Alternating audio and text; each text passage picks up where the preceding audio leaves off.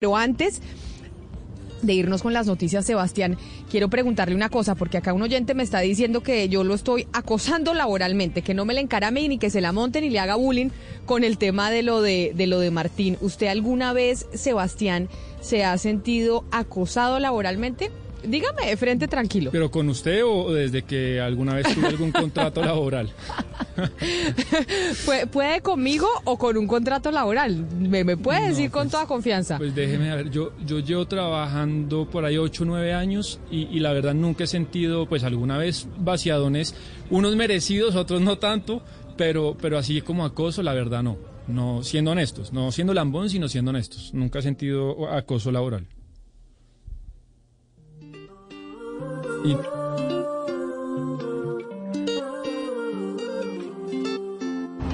Hugo Mario, y ahora le pregunto a usted, ¿usted se ha sentido acosado laboralmente en algún momento de su vida? Usted nos dijo que acoso sexual sí, pero otro tipo de acoso ha tenido usted laboralmente, no, pues me imagino entonces que también. Ah, pero le quedó sonando, ¿no? ¿Se, se acordó usted de lo del acoso sexual? Yo me acordé, me acordé de, o sea, porque el de la Cristina me sorprendió, pero dije, bueno, somos mujeres, esto es un, un común denominador en las mujeres, y nunca me imaginé, cuando usted me respondió que había sido acosado sexualmente también, dije, bueno, esto sí no me esperaba la respuesta. No crea, también hay hombres que son víctimas de, de agresiones y de insinuaciones y de acosos pero en lo laboral, Camila, lo que pasa es que es una línea muy delgada, ¿no? Y diferenciar entre la presión, el, día a día del periodista, eh, el llamado a atención de pronto fuerte y el, y el acoso laboral, pues es, es, difícil, pero yo, yo no considero hasta el momento haber sido víctima de acoso laboral, Camila. Si no, lo hubiese denunciado oportunamente o hubiera renunciado a ese empleo. Pues es que les estoy preguntando, ¿sabe por qué? Porque hoy se lanza, o hoy fue lanzada una herramienta para reducir los casos de acoso laboral en las empresas. Y esta es una herramienta que tiene el apoyo del Banco Interamericano de Desarrollo y de la Consejería Presidencial para las Mujeres. Estamos con Marlene Moreno, que es la cofundadora y CEO de Gender Lab, que es un laboratorio de género y que es la organización que diseñó esta herramienta pues para que la gente pueda saber qué hacer cuando se sienta acosada laboralmente. Nos dice Sebastián y Hugo Mario que no, pero le pregunto a una mujer, Ana Cristina, ¿usted se ha sentido en algún momento de su carrera laboral acosada laboralmente? Eh, no, Camila, laboralmente no, creo que no. Eh, además, por, eh, estoy de acuerdo con Hugo Mario. Lo que pasa es que las tensiones, digamos, las tensiones de un trabajo como el periodismo son un poco distintas y, hay unas líneas delgadas, pero digamos un acoso sistemático, eh, decirlo sistemático, no, no creo. Pues vamos a saludar a la doctora Moreno para que nos explique de qué se trata esta herramienta ELSA y qué es lo que busca y qué puede solucionar. Doctora Moreno, bienvenida a Mañana Zulu, gracias por acompañarnos. Hola, ¿qué tal? Buenos días. Muchísimas gracias por la invitación. Bueno, ¿de qué se trata esta herramienta y para qué sirve específicamente y para quiénes? Bueno, ELSA es una herramienta, el nombre es ELSA, es una herramienta que, que está orientada a buscar espacios laborales sin acoso. Es una herramienta construida por y para el sector empresarial que tiene un componente eminentemente participativo, tiene una apuesta clara por el Big Data y la inteligencia artificial como estrategias para prevenir el acoso y tiene un claro enfoque de género en la forma que está construida y desarrollada. Señora Molero, ¿qué tanto saben ustedes del perfil de los empleados que son acosados para poder diseñar esta herramienta? Es decir, ¿qué información tienen ustedes previa para poderla diseñar? Mira, lo que sabemos es que la gran mayoría de personas que viven situaciones de acoso sexual, y esa es una realidad eh, latinoamericana, lamentablemente se aplica también en el caso colombiano, no se reconocen a sí mismas como víctimas de acoso, ya sea por un desconocimiento de la figura o por la alta tolerancia que tienen nuestras sociedades hacia este tipo de violencia. Por ejemplo, eh, con GenderLab hicimos en Perú el año pasado un estudio y encontramos que por cada persona que reconocía expresamente haber pasado en su vida laboral por una situación de acoso sexual, otras cinco lo reconocían solamente cuando se les preguntaba por manifestaciones concretas. Y sabemos también que hay una tendencia muy fuerte hacia la no denuncia. Y esto pues lleva a muchas organizaciones a pensar que este no es un problema para ellas, ¿no? De hecho, este mismo estudio de GenderLab que se hizo, como te comento, el año pasado en Perú, reveló que solo dos de cada 100 mujeres denuncia utilizando los canales oficiales en sus empresas.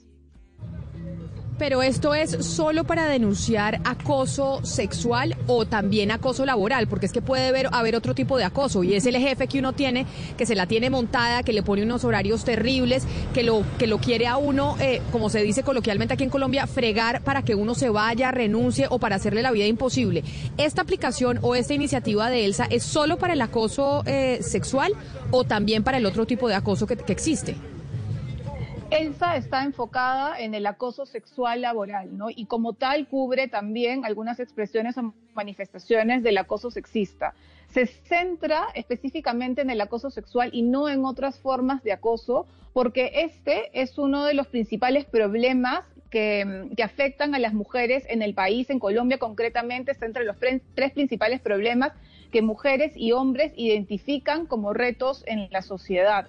Y de hecho también la prevención de acoso sexual está entre las principales acciones para lograr una real igualdad entre mujeres y hombres, ¿no? Entonces hay un lugar especial y una relevancia de, de esta figura en concreto que es lo que hace que le... Sí. ¿Y, ¿Y cuáles son, señora Moreno, las características del acoso sexual laboral y cuál es la diferencia con el acoso sexista? El acoso sexual, digamos, el acoso sexual laboral son eh, actos o acciones de naturaleza sexual o sexista que tienen por definición común, digamos, no ser bienvenidos ni deseados por la persona que las recibe y que son susceptibles, pues, de afectar sus condiciones laborales, su entorno, creándolo o haciendo que este sea humillante, hostil y que afecten, digamos, su dignidad. Estaba escuchando un poco antes de lo que venían conversando antes de entrar a esta entrevista y claro, ¿no? Muchas veces incluso podemos optar por salir, por renunciar de la vida laboral antes de, poner una denuncia. Muchas veces esto también se debe a que no hay instituciones o reglas claras dentro de las propias empresas que permitan a las personas conocer, digamos, desde dónde poner una denuncia o qué es lo que pasa eh, una vez que lo hacen, ¿no? Entonces se trata también de construir capacidades para poder crear efectivamente ambientes laborales más igualitarios y donde se prevenga activamente lo que es la violencia. Pero mire, señora Molero, lo que usted dice de crear capacidades me llama la atención, porque si bien, pues digamos que el diseño de una plataforma es una herramienta que es útil de nada sirve recoger información o mecanismos de quejas y reclamos si no se hace nada con ellas. Yo conozco muchas empresas que tienen todos estos mecanismos habilitados y las personas se acercan, hacen su denuncia y cuando llegan arriba o a departamentos de talento humano las desechan y nunca les dan ni siquiera respuesta. ¿Ustedes simplemente abarcan el lugar de la herramienta o también le enseñan a las organizaciones cómo tramitar las denuncias, qué hacer con ellas y cómo generar políticas públicas pues para acabar con esos espacios de acoso? ELSA es una herramienta integral y cubre absolutamente todo lo, que has comentado porque efectivamente solo hacer un diagnóstico es un primer paso esencial. Es sumamente relevante que las empresas puedan conocer lo que pasa en sus organizaciones, más aún cuando básicamente lo que tenemos el día de hoy es que no hay denuncias y entonces por eso piensan que eso es algo que no sucede. Entonces, ELSA lo que va a darles son índices de tolerancia al acoso, índices de prevalencia y también índices de confianza en la organización todo esto permite, junto con la ayuda de la inteligencia artificial, construir planes de acción que cubran las necesidades específicas de cada organización y que estén construidos sobre la base de las mejores prácticas, esto es, de lo que mejor funciona para distintos tipos de organizaciones.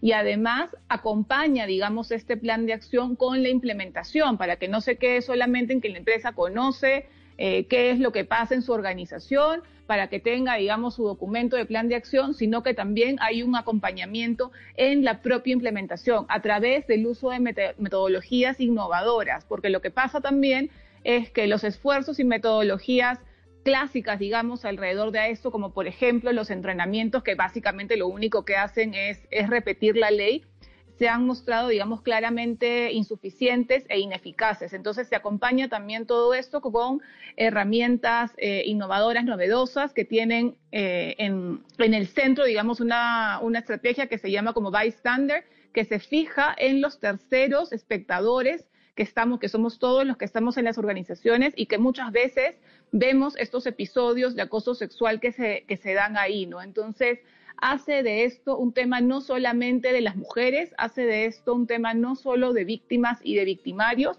sino hace de esto un tema de la organización y como tal entonces lleva a cuestionar los patrones socioculturales que están en la base del acoso sexual. Entonces, es una herramienta 360 que tiene las organizaciones desde su inicio para que conozcan en realidad qué es lo que pasa en sus organizaciones, la información y yo tiene le un poder pregunto, muy fuerte acá. Yo Sí. le pregunto, yo le pregunto una última pregunta. Si entonces una Sí. organización la está escuchando a usted y quiere tener la herramienta, ¿cómo hace? ¿O cómo funciona? ¿En dónde la adquieren? ¿A dónde van? ¿Cómo, cómo empiezan a herramienta? En este momento estamos lanzando el piloto con el diario El Tiempo, Terpel y el DAPRE. La herramienta estará a disposición oficial a partir de inicios del año 2021. Si quieren conocer más sobre la herramienta e ir mostrando su interés en poder acceder a ella, pueden entrar a www.genderlab.io y ahí van a encontrar la información y el contacto para poder contarles más sobre él. Señora Moreno, mil gracias por estar con nosotros aquí en Mañanas Blue. Muchísimas gracias a ustedes.